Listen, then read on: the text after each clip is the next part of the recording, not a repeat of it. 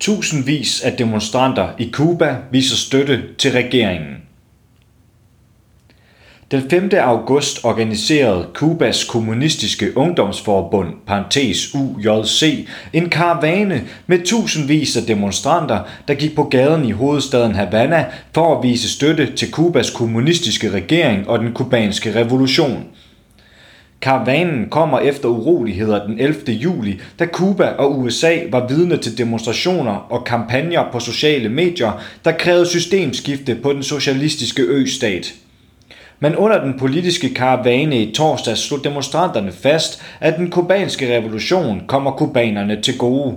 De pegede blandt andet på uddannelse og sundhedspleje, som er tilgængeligt for alle i Cuba, hvilket ikke er tilfældet i størstedelen af Latinamerikas lande. Den succes, som vi har opnået gennem revolutionen, er ikke en succes, som vores brødre og søstre på tværs af kontinentet oplever, sagde en demonstrant til The People's Dispatch.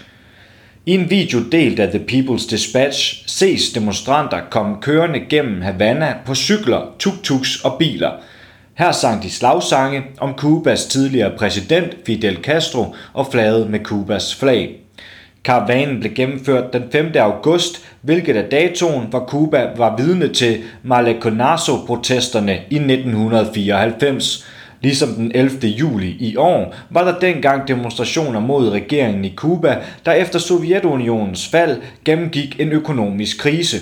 Både på den 5. august 1994 og den 11. juli 2021 var demonstranter utilfredse med manglen på fornødenheder som mad, medicin og arbejdspladser.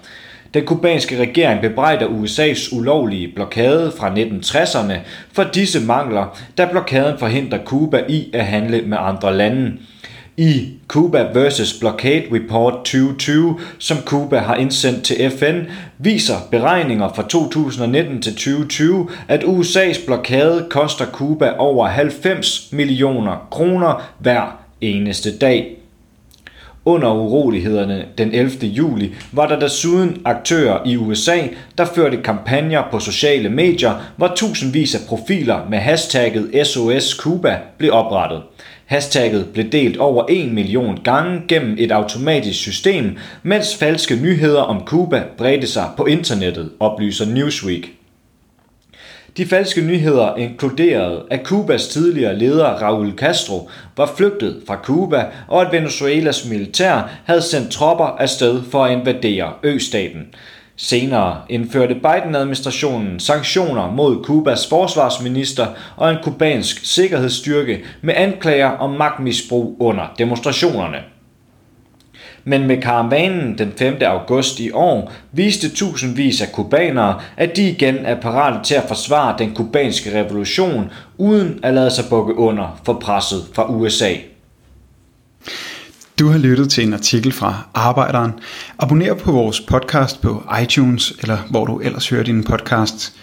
Du kan også klikke ind på arbejderen.dk for meget mere journalistisk indhold. Du er også velkommen til at følge Arbejderen på YouTube, Facebook, Instagram eller Twitter, samt tilmelde dig Arbejderens daglige opdatering på Messenger. Vil du i kontakt med redaktionen, kan det ske ved at sende en mail til redaktion Tak fordi du lyttede med.